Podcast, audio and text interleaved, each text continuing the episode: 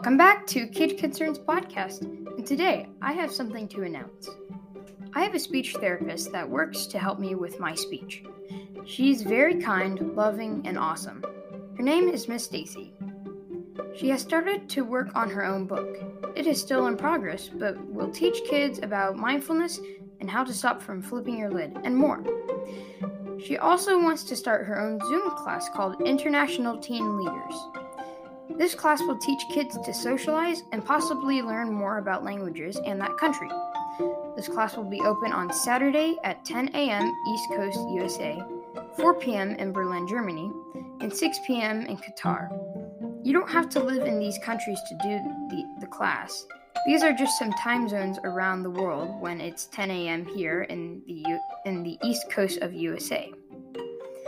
The class will have kids from age 12 to 14, grades 6 through 8.